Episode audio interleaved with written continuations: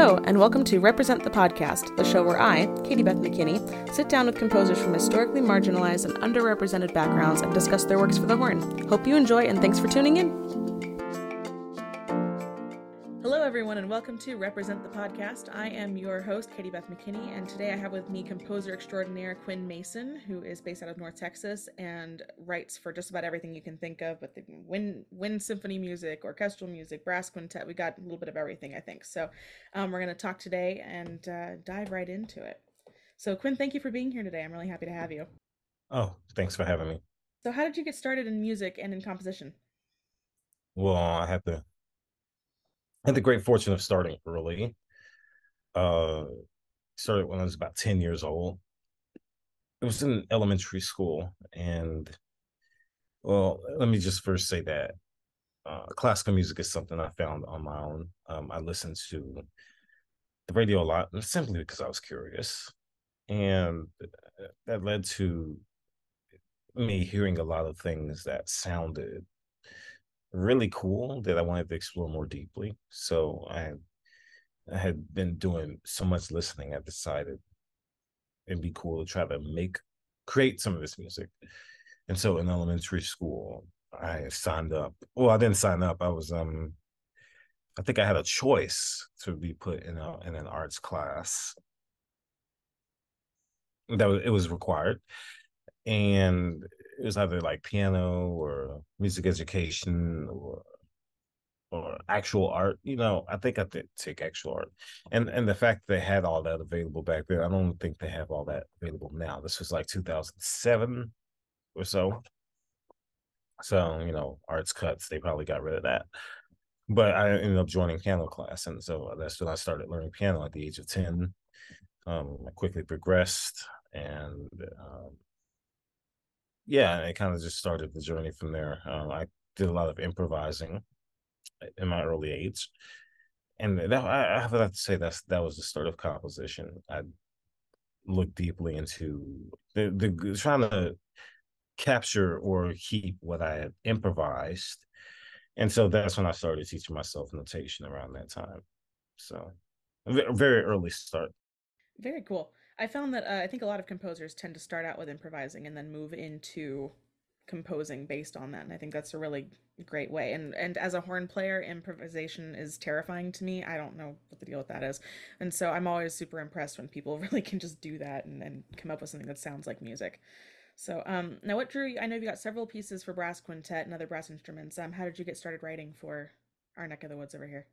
Oh well let me see. I started so the, the early part of my musical career was spent in the youth orchestra. And I played cello because I started playing cello when I was 12.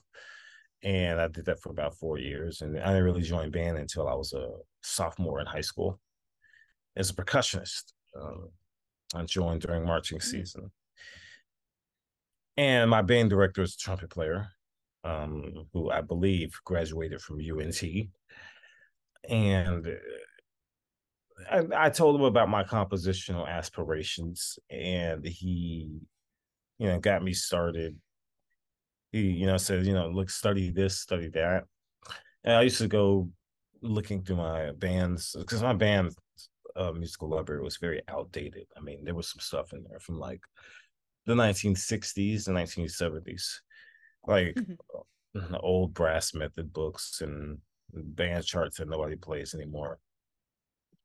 Uh, mm-hmm. And one of those books I found was um, it was a compilation of like brass ensemble pieces in full score. And so I looked at that and you know, I got very curious. You know, I started, you know, doing deep study of that stuff led me to try, uh, experiment with brass music. And uh, yeah, it was about 2013 that I wrote my first brass ensemble work. It was a quartet for brasses. Um, and yeah, that that ended up being the piece that pretty much launched my career. I would have to say because some two years after I wrote it, it won a um a composition contest.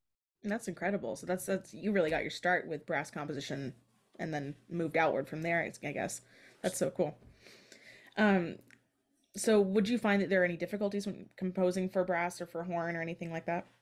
Uh, for some strange reason, I just kind of uh, was naturally inclined to write music that was playable for the musicians. Uh, it, seem, it seems like you know I've done so much, spent so much, so much time around them, and studied so much that the music I was just writing was uh was just naturally flowing and you know I remember the rehearsals for that brass quintet uh, quartet in um in Minneapolis. Uh, I remember the brass players actually having fun with it. Uh, it was really cool. Um, I did so much study of orchestration on, on my own, uh, and so much spending time around actual musicians in my my younger years, you know, stuff stuff that you know composers really aren't exposed to until they get to college and stuff like that. I've been doing that since I was like 13, 14, 15. That I just kind of automatically knew. Um, and it, it, it's something that still sticks with me to this day. And subsequent pieces uh, that I ended up writing after that brass quartet, a couple of years after that, I wrote my brass quintet, and then I ended up writing another one for that. Uh, and that one also won a composition contest. Um, and I got to work with the Atlantic Brass Quintet during that, and that's when I discovered how fun brass players could be, uh, or to hang around. we try. Yeah, they yeah. were cool. Um, and and you've got a horn sonata as well. Yeah, that came a couple of years after that piece. Um, that was written for my friend David Cooper, uh, who was in Dallas at the time, and uh, I had known David for a long mm-hmm. time. Uh, he had won principal horn of the Berlin Philharmonic at that time, and he was leaving, so I wrote him a parting gift. He actually wanted me to write him this parting gift, uh, and then sometime after that, he became principal of the Chicago Symphony. So as you can imagine, he didn't have time to play it, but he was he's nice about you know making connections, and so he ended up giving it to the fourth horn of the Chicago Symphony, David Griffin, who premiered it two years ago. And recently I met David Griffin. I got the chance to thank him for his performance. But you know, that horn sonata is quite interesting. Um, I've been spending so much time around Dave that my horn writing ended up being so unique, even in the orchestral setting, um, even in the, of the band setting, and mm-hmm. that uh that piece um I ended up transcribing for trombone actually um from our friend Will Lang who plays in Low Bang and he is there's such thing as the Paganini of the trombone that's the guy um he can do crazy stuff on the trombone. So it was only natural that I uh that, that, that I give it to him. Well, he wanted it. So. he was like, "Okay, that sounded cool. Give it to me. Let me play." That's it. pretty much what happened. So, how do you uh, can you describe your composition process? Where do you start? Does something just pop into your head and you start, you know, playing on piano, or do you have a whole system? Yeah, that varies from piece to piece. Well, I used it used to be that I just heard a whole bunch of music in my head. I, I just wrote it down and I used to write really fast. It's not so much the case anymore because back then I wrote for myself. It was mostly self study. But now um, I, I'm writing pieces for actual humans and to hear and to, and to play. So I got to make sure that my best product is one that I'm putting out to the public to the public so nowadays, my my composition process is more meticulous. Um, it does sometimes start with, a, with an idea. Sometimes it starts with the title itself. Uh, sometimes the title comes last. But like I said, it depends on the piece. Like a small ensemble piece won't take me that long because there's less parts to work with. Um, but and it won't take a lot out of me too. Like I could finish the chamber music piece and go right into the next piece. Large ensemble pieces now take me a lot longer. It's a lot more staves. It's a lot more notes mm-hmm. to think about and how they mm-hmm. fit together. You know, on the in the bigger picture. Um, had a had a talk with uh, Aaron J. Kernis the other day, and he was like, "Yeah." It, the reason why large ensemble music takes so much out of you is because there's just so many staves. Um, and he's right. I mean, it's just like uh, it's a lot to think about. Uh, so understandably, that takes me a lot longer. But what I like to do in any composition is like to create create a map for myself how the composition is going to progress. You know what happens here, what uh, harmonic language. It, it mostly wants to use um, form, instrumentation, uh, kind of like you know uh, a guidebook for football plays, but something like that. And you know, usually eh, the piece wants to go another way. Like I'll start writing something, and it decides it wants to be something else. and you know, I, I, don't I don't try to fight against that. I kind of go where the piece wants to go, and usually it turns out better than I imagined. You know, sometimes not, but it, it, it's interesting now. It's I've been doing this so long. I've been doing it for nearly um, 17 years. That wow. um, it's an organic process. So I, I'm learning to trust my maybe intuition. Yeah, that.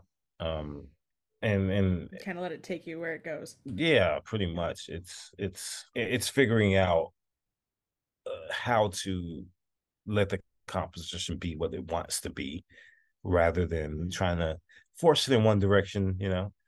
Um, and sometimes it doesn't end up going anywhere. Yeah, you know, such is life. That must be frustrating when you reach a dead end and you're like, okay, where do I go now? Well, I mean, I sometimes usually have so much of the piece written that I can just reuse the ideas in it. I've done that before. You know, I do. Mm-hmm. Sometimes I don't let the ideas go the way. Sometimes I'll have half a piece written and no way to complete it, but I'll I'll end up using the ideas in other pieces later. So that's that's a that's a beautiful part of it. You get to kind of storm away like little future memory bites. yeah. So where do you find where do you find inspiration for your music? I have one composer I spoke with um, said she has music that comes to her in dreams, and other people pull from nature. Do you find that you have a source that gives you that spark? Usually, do uh, d- different situations. Um, sometimes dreams, but sometimes also life experiences, um, things I like to think deeply about, uh, things other people have told me about, stuff like that. Um, especially when I'm crafting a piece for someone else, um, I like to think about uh, who, uh, what what the performer likes to uh, think about uh, or or ponder on and it makes for a piece that can connect deeply to. But I find that most of my music is introspective lately. Of course, you have some extroverted pieces, um, like Toast of the Town. That one it's an extroverted, but I wrote that because I wanted to. Um, and it's kind of a fun piece that mm-hmm. youth orchestras like doing. But I would have to say, you know, my best, most successful music to me is the ones where uh, on subjects where I've thought deeply about, like my Fourth Symphony, which is about time travel, or uh, my favorite piece of mine that I've written, Svitani, which is called, which is a Czech word for rebirth. Um, I like how that piece turned out.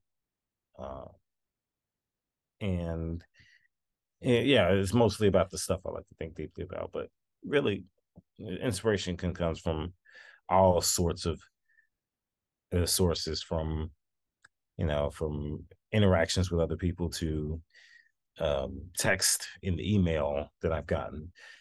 I, am and I'm kind of serious when I say that because my, my recent piece, Inspiration, actually got its name when I sent it to the conductor who's going to premiere it. I didn't have a name for it. I was like, hmm, I have I have this piece, but I don't have a name for it. He was like, yeah. He listened to it. Was like, yeah, I love your writing. It's very inspired. And I was like, Okay, there's my title right there. Well, you just never know. So that's incredible. I love that it kind of like again happens organically. It feels like maybe more of your process is built on that or you know interaction between the music and real life, which is really cool. Um, now I'm curious. This might be a silly question, but is there a different feeling when you have maybe like a smaller piece, like a solo or a chamber piece, being played on a stage in front of you versus like a full symphony and getting to sit down and watch that be performed and premiered? Is that like, I don't know, does it feel different? It used to feel different. I mean, it's a little bit more energy when there's more people on the stage. But if you have chamber music performers who are equally as electric, uh, I would have to say the experience um, would is, is about the equivalent. Um, really, you know, and it also depends on the type type, uh, type of audience too. But at the end of the day, it's still my music being played for an audience. So I mean, there, there's that experience, and there's there's there's the experience of someone interpreting my thoughts in real time, whether it be a soprano and piano or a a, a concert band or anything like that. Um, it's it's I don't have to say the experience is about the same. Um, but like I said, it all mm-hmm. depends. Like uh, the bigger the ensemble, the more prestigious the venue, the more the pressure, because people are like expecting something from you. You just have to, you know, with new music, you never know how it's going to turn um, be received. You just got to put it out there and just hope. Um, so far, I've been successful that right. um, my most personal thoughts are actually connecting with people and musicians and and sounding good to to people. So I've been fortunate so far, but that's um because I work really hard on my craft. That's why. Mm-hmm. Is it hard to be vulnerable with a piece that you've spent all this time and, and commitment to, and then letting it go out into the world to possibly get feedback from people? Is the yeah, especially go? if it's a piece that I'm not completely satisfied with. But that's why I work so hard on. That's why I work so long on them because um, I want to make sure I put out a piece that I'm very satisfied with. That is um, a piece that will uh, ultimately make some sort of impact, whether it be to the musicians, to the audience. Uh, eh, it, it's it's it's definitely kind of opening yourself up and leaving yourself to to the audience um and also to the musicians that are playing it too, especially if they're premiering a piece of yours. Um, it's you know getting feedback from them is paramount. I would have to say. Um, it may it may not be hard. It may not be easy at first, but down the line you'll feel you you'll find out. Oh, well, that, that advice is very helpful, or it cannot be helpful. I mean, it all depends on your your your situation. Um, but when putting a new piece out to the audience, it's always that moment of um, uh it's like and basically here we go like uh, let's just uh, I, let's just hope what happens. let's just hope the best happens you know? You just don't know. Mm-hmm. it's out of your control at that point. You just have to kind of let it be what it is. Unless i'm the one conducting it yes it's out of my control. Do you like being the one who conducts it? You know nowadays i'm, I'm collaborating with so many amazing conductors um, conductors like Alasdair Neale, Carolyn Kuan. Mm-hmm. Uh, next season, Michael Stern. Oh, cool. Uh, who else am I working with next season? Um, shoot, but who else have I worked with that I really like? Alastair Willis. Mm-hmm. Uh, I'm getting to work with master conductors mm-hmm. um, who spent years, decades on their craft, uh, getting to learn from them, you know, and allows me to sit back and listen to how they interpret not only my work but the other works in the program. Uh, is I would, to, I would have to say, uh, when given the chance, it's nice to listen. Mm-hmm. It's nice to sit back and it's nice to um, uh, learn and watch how a master does things. So I can learn from my own conducting, you know, so I can learn how they do things, how they talk to the orchestra and things like that. Um, so I guess in that case, I only conduct when I'm called or when I'm really needed to conduct, when I'm especially invited to conduct. Mm-hmm. although I had the experience recently, um, when I was with the New Haven Symphony, I was um, working with Alasdair Neale, and uh, he had seen there's a video of me conducting one of my pieces that he was doing, and he saw that video, and we had a score study session at his apartment that was very uh, helpful. You know, we got some really cool work done there, and then he goes, you know, I, I think I want to listen in the hall during a rehearsal. Would you would you conduct the orchestra for me at the rehearsal tonight? And I said, Are you sure? he said, I know it'll be in good hands because I saw I saw you conduct the the the, the piece on the on the video. And I said, if you want me to conduct, I'll do it. He said, I want you to do it. And pretty much so um, pretty much that night, you know, at the rehearsal, after he had rehearsed it through, he, he said I, I needed to be run and um, yeah, he called me up and like you know conducting New Haven Symphony that night. Wow. The orchestra was cool about it too. They were really they were all very complimentary and and very nice about it, you know. Mhm. So that was that was a rare case where I was absolutely needed to conduct. But if I'm not, I like I like to listen. Have there been any times where a conductor's vision of your piece is different than how you imagined it? Uh yeah. Experience of working with so many different conductors, there's so many different interpretations of my music that I didn't think was possible. Like the way that the way that Alastair Willis does one of my pieces with the South Bend Symphony is way different than how Jerry Junkin does one of my pieces with the UT band. Sure. Uh, because it's like, you know, they all see the same notes, but they think differently about it. You know, that's the beauty of it.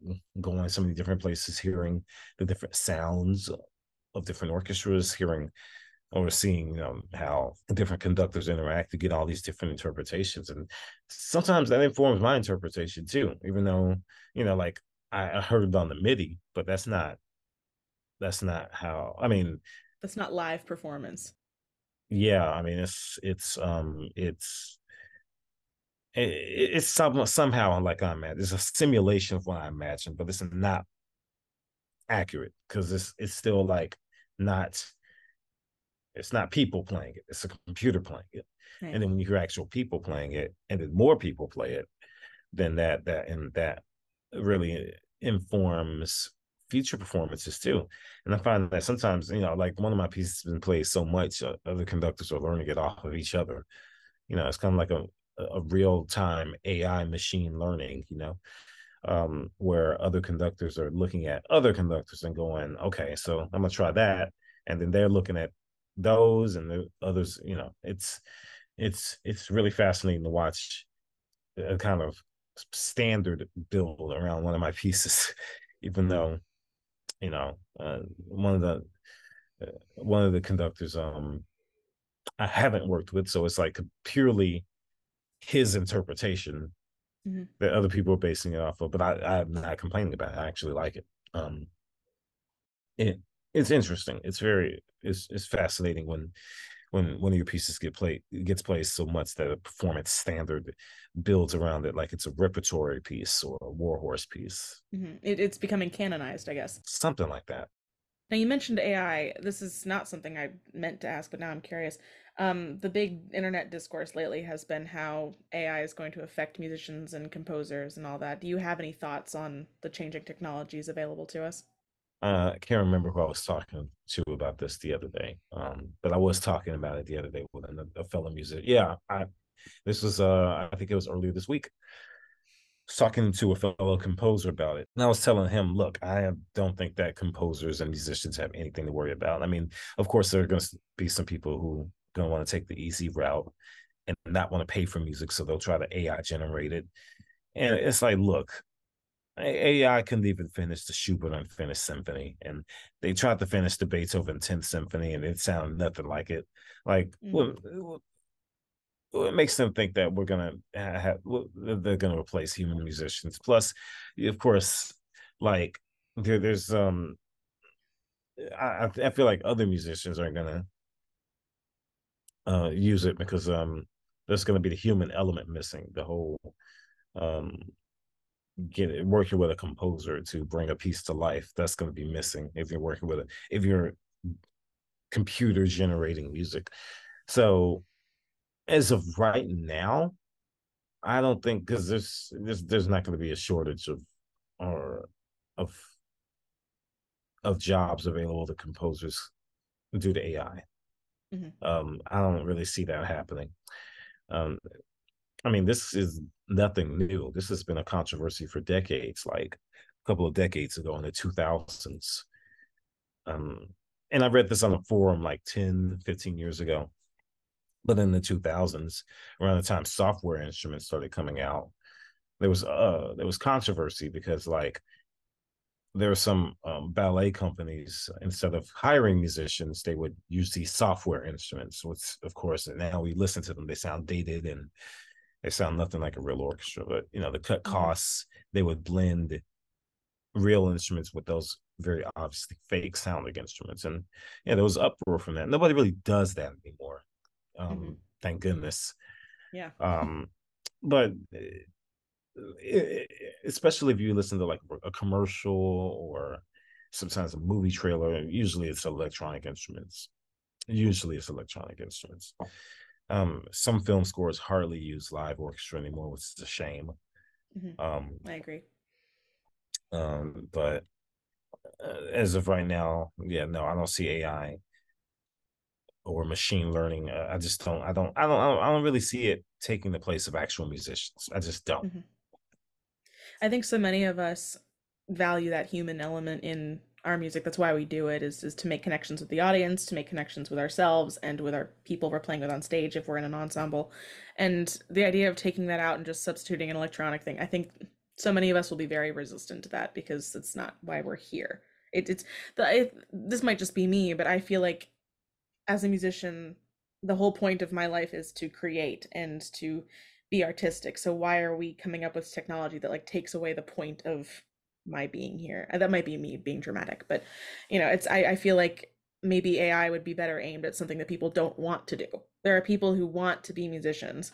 I don't know anyone who wants to be an accountant. I mean, that's a terrible choice. You know, there are probably people who want to be accountants, but you know, it's it's maybe you get my point. There, we're all trying to work to have time to do the thing that makes creative. The money is not the point; it's the the art itself. And so, yeah, making something yeah. that takes away the joy of what we're doing doesn't make sense. so, it's just me. Basically, yeah, no, I don't see musicians in droves utilizing it. I mean, it's just like I said, it's just it's too primitive right now. Mm-hmm and like it doesn't it, the results are so obvious like it's like it's it's pretty much yeah no it's it's not it, i don't i don't for for actual musicians i don't see it as an option so mm-hmm. i like that um to circle it back to your music do you feel like you have any kind of description of how you would characterize your compositional language? Anything that that makes it uniquely yours? Still kind of discovering that. Um but i found things that i really like doing. Um for one, I do have the firm belief that uh, music and music making is a shared human experience. And I learned that from one of my teachers, David Maslanka, um, who I worked with a couple of years or a couple of months before his death, actually. Mm-hmm. Um, but one thing he taught me taught me um, that I never forgot was that music is meant to be shared soul to soul and really that whole time I spent with him changed my entire outlook on music making. So nowadays I like to write music that connects with people's souls. And I found that I've been fairly successful with that. Um, you know, I say fairly because you can't impress everybody. Oh well. um, but uh, I do believe that there's something for everybody in my music. Even if you're coming to the concert hall for the first time, you're not familiar with me, my compositional voice. You'll be able to hopefully listen and and find some way to connect with it, um, in in in a, in a way that's intrapersonal or or uh, spiritual or something like that. Because uh, I, I whenever I write music, it, it comes from deep inside of me, and it's something that I feel very deeply about, and I I, love to make these connections with people, with with musicians that play it, with audiences that l- listen to it, and um, it, it's simply that's what it is. It's music for the soul, and the more I write, the more I'm able to find more ways to touch the soul. Um, and of course, the, the technical side of um of uh, composition uh, whenever I orchestrate, um, I really like to uh, place instru- uh, emphasis on what the different sections are capable of, how they interact with each other. Because you know, I do believe the orchestra is one big family. Um, sometimes dysfunctional, sometimes happy. um, and and whenever I you know craft something, I make sure that the different sections have something interesting to do. Um that's that's the uh the stravinsky rule of orchestration. Uh, if you look at every one of his scores like if you look at the rite of spring every single instrument in the orchestra has a solo at some point whether it be the piccolo the contrabassoon the tubin or the even one double bass. Mhm. I mean, they all have a solo. So finding something interesting for all sections to do, um, so that the musicians feel like their their their, their effort isn't wasted. Uh, So you don't just have the horns of, you know, playing opening no, no, no, giving them interesting melodic lines and really cool chords and stuff like that. Um, yeah, it's just basically you know making sure you know when the musicians see your work on the same, they look, oh, this guy again. They're actually happy to play your music, you know, and they play your music multiple times. They have you back and stuff like that. You know, I've had the pleasure of working with the Memphis Symphony like twice, That's great. and I worked with the Dallas Symphony, um, my which is my hometown orchestra. Uh, this I'm working with them this week, so four times I would work with them. Um, but that that speaks, and you know, to you know, they my music wasn't good, they wouldn't play it. mm-hmm. Just being uh, completely honest, like if my music was not good, nobody would play it. Absolutely right. So there, there's a reason why, you know, like they have played me so much. So I, I think I'm doing something right. Hope I am. mm-hmm. I would say at this point in your career, you're you're well known and and the, you're getting all these amazing commissions. Are you finding that people are coming to you to commission your pieces now, and you're past the point where you have to approach people, say, "Hey, do you want to play this thing that I'm doing?" Oh, no doubt. I mean, I've definitely worked hard to create a name for myself and distinguish myself as a composer of note in an industry that is oversaturated with composers. Mhm. But I've had the great um, experience of um, getting to know amazing composers in my field. Like I said, I had a lesson with Aaron Jay Kernis the other day. Uh, amazing human being, amazing soul, uh, great person. Um, another colleague of mine. Um, who I got to know, um, uh, John Ziner, who is another Dallas composer. I really like and admire him as a person. And so, you know, like amazing, um, amazing colleagues in the field. Well, I still got to distinguish myself somehow. And now um, I think I've worked um, hard enough, you know, not only traveling the circuit, but also making the necessary connections to make people go, oh, well, this guy is actually serious business. You know, he's not just playing around here. Um, and in writing music that people actually find interesting enough to want to play not only once but multiple times. You know, that's a skill in itself. Like that's not easy to do. And I worked hard at making sure that was something that um, was feasible for me. And so now um, I'm, I have the great pleasure of um, receiving very generous commission offers. Um, some of them I've had to say no to because I just received so many, Mhm. but some of them I said yes to. Uh, it's not public yet, but I'll say it anyways. Like a, a commission from the Big Twelve. Uh, I don't know if y'all know what that is. Um, the Big Twelve Band Directors Yeah. Association Wow. uh, which is like all the the great collegiate bands, Baylor, UT, OU, Mhm. uh, Cincinnati, Mhm. and they they said write whatever you want. Wow, that's incredible. Uh, yeah, for those who are listening, I just rub my hands together like Birdman. Um, uh, but but I mean, there's some cases where I go up to a conductor I really like, and I'm like, man, I want to write something for you, like Andy, Dr. Andy Trachsel, at, uh, who conducts the UNT Wind Orchestra. Uh, he premiered my symphony number four back in um in October of this this season, and I, I was impressed with his conducting style. I was impressed with his band, his rapport with the band, his, um his worth at his band's worth ethic. And I was like, man, I want to write something for y'all. And we had a lunch meeting earlier this week, and we're gonna make it happen next Oh, season. great. You know, one of the one of the best bands. Yeah, absolutely. I have friends who've gone to school there, and then, like I told you off camera, I was in that neck of the woods for years, and that the music that comes out of that school is is really, really incredible, and I'm always so blown away whenever I get to hear any of the recordings these days. It's it's awesome. Um, do you have any advice for young composers who are trying to get where you are, um, get up to that level? We're getting to work with such high high level musicians. Yeah, I guess my first one is that everybody has their own definition of success. Um, when I set out to uh, do uh, when I set out to embark on a, a career as a musician for um, hopefully the rest of my life, you know, I didn't have a plan in mind. Even though I had like a vision, I didn't know how I was going to get to that vision. I kind of navigated these backwoods and took these detours and things like that. Um, so where I ended up today, I can have never imagined myself being. Like I didn't plan on this; it just happened.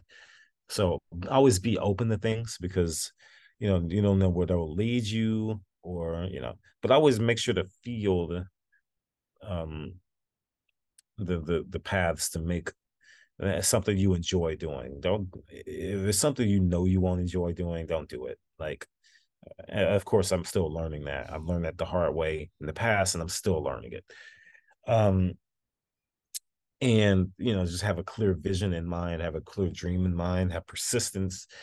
Like i said this industry is very it's it's a weird industry with so many people very few opportunities.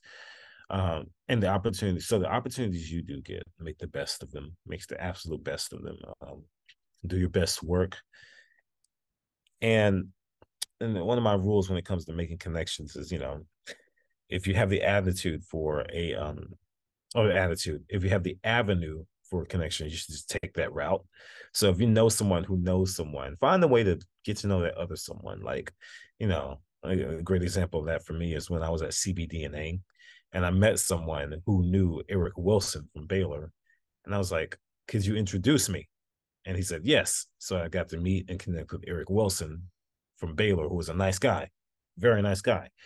Um, and another example is when I worked with Kim and KMFA um, as their composer in residence. They were in Austin, had a lot of ties to UT Austin, understandably. And they gave me a choice commission. Who do you want to write for? And of course, who did I choose? I chose Jerry Junkin and his UT band. And that's how I pretty much got involved with Jerry. And now Jerry is a great champion of my music um, I saw those avenues for connections and I took them. I mean, ain't nothing wrong with that, you know. Mm-hmm. I mean, there's a lot of people in the industry, it's small, but there's a lot of people to meet, and you never know who knows someone. So there's that. And as far as a uh, musical voice, um, it, it it's best to be your authentic self. Uh, find what makes you sound like you and just be that because um nobody else can be you but you so um there there is um there there is uh, there are many chances to uh write in different styles but really uh musicians can tell when you're bsing them. So uh, it's nice to uh, not waste anybody's time and and try to write true to yourself and try to distinguish yourself that way because it's it's it's once you discover your own means of self-expression uh you'll find that that'll take you really really far and you can really communicate people can communicate with people a lot deeply deeply if you have that um and um yeah just you know be nice to everybody and you know, have fun. Make make sure you love what you're doing. If you don't like being a musician, then find something else to do. Mm-hmm. I know that sounds pretty frank, but you know, meeting jaded people in the industry is like, why do you do this? I'm like, I, I get it's no, I get it's no, just another job for them, but like, come on. No, like, I'm right there with you. I always tell all my students and some of my younger colleagues, I'm like, if you can imagine yourself doing anything else and being happy, then go do that other thing because this is a tough industry, and unless you really love it, you're gonna end up being miserable. So it has to be worth it. oh, absolutely, absolutely. Mm-hmm. Um, do you feel like you faced any really big challenges or hardships in your career? Uh, well, I mean, I'm still facing challenges and hardships. Um, one of them has to be how young I am. Mm-hmm. I mean, I'm literally 27 years old. Um, doing work at a high level. Mm-hmm. At least, you know, people call it a high level. Um, there's the challenge of being taken seriously. But you know, like I don't go everywhere flaunting my age. Other people do that for me, and it's kind of annoying. You know, I don't like to go anywhere and be known as that young composer. You know, I, I worked so hard for these uh, every bit of these 17 years that I think I deserve to be just you know have my work speak for itself. And some places do, mm-hmm. you know, they don't they don't they they don't you know flaunt my age around, you know, uh, and I, I I think I've um developed my music making. And first of all, I'm serious business when it comes to music making. When I'm conducting, when I'm working with an orchestra, I mean, we get we get right down to work. Mm-hmm. We we do that. Um, and recently, um, I made my uh, conducting debut with a na- uh, major orchestra, the National Symphony Orchestra. Mm. I conducted them in the Kennedy Center. Wow. Um, I think I was their youngest guest conductor this season, and but it wasn't about that. I just stepped on the podium and I said, "Let's play the William Grant Still, please." And to my my great surprise, the National Symphony played for me like they would play for any other conductor. It wasn't about how old I was. It was like, "Let's do this."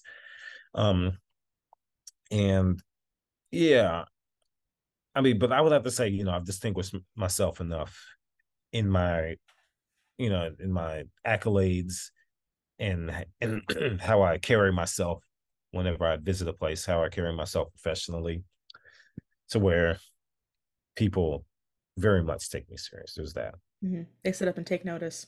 Mm-hmm. There's also the um, issue of um. Well, I, I would have to say this. I have to say this. I used to be uh tokenized in programming. Used to be. Because I think pre-pandemic, the only orchestral pieces of mine appeared on like Martin Luther King programs. I remember that very clearly. Thank goodness it was with a conductor I actually like working with who later programmed me in a subscription series. But nowadays I'm starting to see myself on more serious programs and they, because they're realizing that okay, this guy has a really cool, you know, voice, you know, um, and they'll put them on like, you know, like uh, they don't program me only in February. I'm starting to see myself program quite year round and things like that, um, which is good. I'm I'm glad that my music is being taken some sort of seriously. Mm-hmm. Um, because it's like you know, like it's it's kind of disrespectful to be honest. but it, it, it, I understand that you know, like they're they're trying to make a statement, and it's fine. But why do you have to do it only in February? Mm-hmm. Um, but like I said, I'm starting to see less of that now, and and I'm starting to work with conductors who are uh, taking me taking me serious and taking my music serious, along with other pieces of music that are established. Mm-hmm. So um again something i really have to work for to distinguish myself mm-hmm. you know and prove that i'm worthy of you know like opening a season concert or fitting on a program with the Lutoslawski Concerto for Orchestra, like in the Kansas City mm-hmm. Symphony. So, um, yeah, but it's still it's still a challenge. I'm glad to hear there is improvement in that realm. I know it's it's the word is disrespectful to, to only be used to check off a box rather than the value of what you're doing as an artist and as a creator. Yeah, and you can tell too. Like you could well, yeah, you can tell when somebody's usually to check a box. You know, even recently where some orchestras have programmed me, but like I'm not even in the um, promotional material, more of an afterthought. Um, I can name two, three orchestras that have done that. Um, and it's like you know why program me and I'll just find something else to program. I'm not gonna lose any. I'm not gonna lose any sleep if you you know take me off the program. And a lot of composers, you know, they would kill for that opportunity. So why don't you give the opportunity to them instead? I don't know. That's just how I feel. Do you kind of keep a? No, that makes sense to me. Do you keep kind of like a running list of, of orchestras now that you're like, okay, if they come back to me, I'm I'm done with them. I don't need them anymore. So far, I haven't had any terrible experiences with any. That's good nor have I had any bad experience. And the first one that actually, um, you know, didn't put me in the advertising was full of um the, the organization was nice and the audience was was actually they liked my piece but then they liked the main piece which was the Brahms Second Symphony. like, so I won in that regard, but like, you know, like, mm-hmm. like I said, I, whenever I visit an or- organization, uh, I, I haven't had like super terrible experiences with them. I mean, because mostly they know who they're dealing with. Um, and and and I try to be like my my most cordial whenever I visit an organization. I'm like, you know, thank you for having me. And I do all sorts of outreach in the community as a favor to them. You know, I do all sorts of stuff for the organization that they mm-hmm. can't they can't treat me like, like that. they they can't. And if they do, like, well, um, they're gonna hear about it. If they're not gonna hear about it from my manager, they hear about it from me. Because you know, I have no talk I have no mm-hmm. problem making my thoughts known on that issue. Um, but yeah, like I said, most of the organizations I've I've worked with have been nothing sort of cordial and, and friendly and welcoming. That's good. That's what we're hoping for. There were few there were a few small issues, but they were so minuscule that I don't I don't um I don't really drill them that much. It's not worth writing off the entire relationship. It's just, you know, learning and growing pains, I guess. Yeah, no, and like I said, none of them have been terrible. So that's good. Um, if you could change anything about the music industry, what would you change? Definitely find a way to get more opportunities for people in, a, in an industry that just has too many people in it. Just finding a way to get more opportunities to where there's um everyone has some sort of musical outlet, you know. Mm-hmm. Like a lot of people that graduate from conservatory but don't have a, a guarantee for a job, so just kind of freelancing for a while and and you know there's nothing wrong with that but you know and and, and i yeah, guess you know gathering up yeah there's a sort of gathering up experiences for when you do take that audition. Um but you know in terms of like composers where you know you graduate a composition degree i don't have a composition degree by the way. Oh cool. I don't have any degree. Um I had a weird college career. But you graduate with a comp- composition degree and then it's just you know it's like what do you do after that? I mean i'm speak, speaking to the experience of um, colleagues i've spoken with who graduate college and then it's like you know what next mm-hmm. uh, so i've definitely consider myself lucky in that regard because this composition is a hard thing to make a, a living in and that's what i do full time i don't know how i did it um and conducting is even worse because it's like you know you know you have there's so few jobs i mean there's community orchestras where you can form your own ensemble mm-hmm. but you know assistantships are hard to come by and you know and you know it's it, it's like i said just more more opportunities for more people mm-hmm. somehow somehow that's the dream one day now you you're you know working with these major orchestras and major ensembles, um, and you're moving up and everything. What's your goal? What's your your big dream ensemble to work with?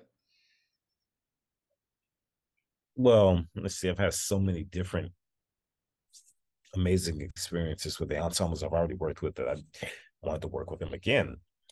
Like the UNT Wind Orchestra. That mm-hmm. was um someone who grew up not liking the band um, having worked with a top level band like that. Of course, Jerry Junkin and his UT um, Wind Ensemble, or UT, uh, yeah, UT Wind Ensemble, which is like the Rolls Royce of wind bands. Um, getting to work with amazing bands like that, and of course, um, I'm I'm working with Jerry again with Dallas Winds in a few months. Mm-hmm. Um, mm-hmm. Like just working with amazing ensembles like that. in terms of the symphony orchestras, um, I've worked with some amazing orchestras that have some great people in there, like the Minnesota orchestra is full of great people. I've worked with them. San Francisco Symphony. Uh, who else have I worked with? Um, uh, who, New Haven Symphony. A lot of the regional orchestras too, but a lot of the major orchestras, national. Uh, next month I'm working with Cincinnati Symphony. Oh, cool. Um, and I've worked with New World Symphony too. Um, Chad Goodman. Mm-hmm. Um, uh, great, great people and Chad Goodman is a good man. you probably heard that before. Um, uh, I'm getting to collaborate with some amazing people right now. So it's just a matter of seeing who, who, where I go next and who I, who, who I get to work with next. Like I'm working with Michael Stern in the Kansas City Symphony next season. I can't wait for that. Oh yeah, because you know, Kansas City is a great orchestra. Well, I mean, controversy right now aside. Yeah. This will be dated in a few months when that gets sorted out. Hopefully, it gets sorted out. Uh, fingers crossed, because that's a whole mess. but, mm-hmm. Yeah, mm-hmm. it's not. It's not a good look. Nope. People are going to be listening this years from now, going, "What?" Yeah, I don't even remember what they're talking about. well, we'll hope by then it'll be resolved as it should be, and people won't have to think about it anymore. We'll see. Mm-hmm. But um, now I'll ask the the fun little wrap up questions I always do. Um, what hobbies and activities do you do for fun outside of music? Because that's not a hobby. yeah, I like to read a lot. Mm-hmm. Um, mostly music related stuff. Sometimes biographies. Um, I used to like writing a lot. I need to get right back into that. Mm-hmm. Like literature, like poetry, novels and stuff. I haven't done that in a while. I think I should get back into it. Do you think that's related to composing? It used to be. Mm-hmm. Well, no, it is. It is. It is. It is because I have some friends that are writers that I get inspired by their work, and I, I love to set their work. So it's That's cool. Yeah, it, it goes hand in hand. Um, yeah, a lot of that that that that creative stuff. Mm-hmm. And then, um, who is your favorite composer besides yourself? Um, I'm not my favorite own favorite composer. No, no um, composer I've talked to has said that they're their own favorite composer. I always like to ask, anyways. well, I really like John Adams' music. Um, he was um, he was a great influence on me when I was younger. I listened to Harmonielehre and harmonium when I was younger, and that stuff kind of blew my mind. Um, mm-hmm. So you know, I bought the scores, studied up. Some years after that, met John Adams, nice guy. How cool. Uh, so met Esa-Pekka, mm-hmm. um, really nice guy too. We talked about we think about composition very similar. Mm-hmm. So Esa-Pekka and I are very similar in that regard. Um, I've got a crazy horn piece. That one's hard. you know, he was a horn player, so mm-hmm. he's like, yeah, he all of it, even in this orchestral music, his horn parts are crazy. Mm-hmm. But yeah, Esa-Pekka, John Adams, um, and one who's not alive, uh, Stravinsky, of course, mm-hmm. who had the great talent of writing in many different styles, but still sounding like himself. Mm-hmm. That's um very rare. That that I don't know how you can do that. Like you can instantly identify Stravinsky from like the first few bars. Mm-hmm. That's a talent I wish I had. I feel that Tchaikovsky was the other one who could do that. You can always tell it's Tchaikovsky. yeah, yeah, no doubt. Well, that has pretty much brought us to the end, but it sounds like you have a whole bunch of upcoming projects uh, in the next, you know, few months and year. Do you want to talk about any of those? Yeah. Um, most of my next season will be visiting various orchestras. Um, so Kansas City Symphony, I kept mentioning that. That's the one I'm very excited about. Mm-hmm. Of course, I'm returning to the Memphis Symphony for a third time in October. Um, Fargo Moorhead Symphony, where I did a uh, conducting workshop about a year ago. Um, and now I'm returning as a guest composer to open their season. Uh, Knoxville Symphony, um, uh, and also um, like I said, the Dallas Winds is doing a piece of mine in January. It's not on their, they didn't even announce their season yet, but I know it's in January. Because uh, I know the organist who's going to play on it. And He showed me the schedule. Um, oh, cool. So a lot of that, uh, a few residencies, um, like with the uh, the Central Kentucky Youth Orchestra, we're working that out right now.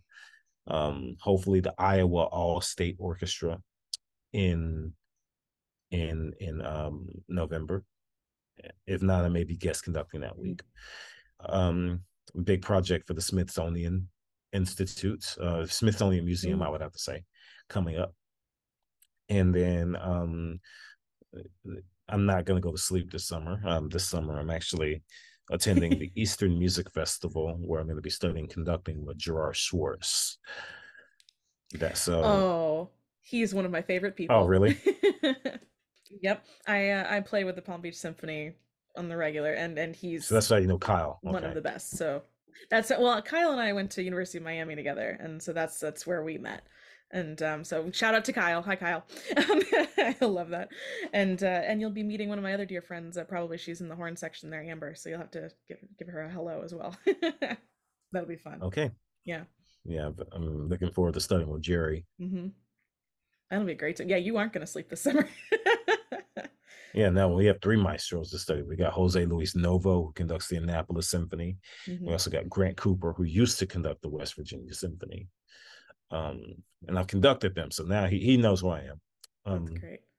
but yeah, like Eastern Music Festival, and then got a trombone concerto. Speaking of brass, Ooh. trombone concerto uh, premiering in February of 2024. Oh, how cool! Uh, Mark Davidson, uh, Utah Symphony, mm-hmm. Uh, Connor Gray Covington conducting, and uh, yeah, and a few small ensemble stuff too, like um, working on my string quartet number seven right now. Nice. And, and um, a few other chamber music pieces that will be done throughout that, and then of course some smaller band stuff, and the the Big Twelve thing isn't happening until twenty four. So, oh, good. So it gives you a little um, bit of breathing room for that one project at least. yeah, yeah, yeah, and I'm I'm still working on the piece for Andy Trachsel too. Mm-hmm. So, and then the the, the big one is, uh, or another big one is a piano concerto that's gonna was per, um, commissioned by the New World Symphony, wow, uh, Rocco, um, and the New Haven Symphony and the Rhode Island Philharmonic. So we're gonna be doing a tour of that beginning next season. How great! So I'm I'm doing a small amount. I ain't doing that much. yeah, I don't think you're busy enough. I think you should take on like four or five more projects. You know. yeah, yeah, I think so too. so listeners if you want to find quinn's music you can go to his website which is masonianmusic.com i hope i pronounced that correctly great and then are you on the social medias where people can come follow you yeah uh, my instagram handle is quinn mason composer all one word and then my Facebook is just Quinn Mason. Um, and I mostly post career stuff on there. No thirst traps. Sorry. yeah, sorry, not today, friends. That's great. Well, uh, Quinn, thank you so much for joining me. It was really nice to get to talk to you. Um, I look forward to seeing all of your music coming out in the next year. It sounds like it's going to be a really beautifully creative year for you. So that's so cool. Um, and listeners, thanks for joining us today. And uh, tune in in a couple weeks for our next episode. And uh, we'll be back with you next time. Thanks so much. This has been Represent the Podcast. For more episodes, you can find us at Spotify and Apple Podcasts or on my website, www.katiebethmckinney.com. If you liked what you heard today, please rate us five stars or leave a review. Thank you for listening.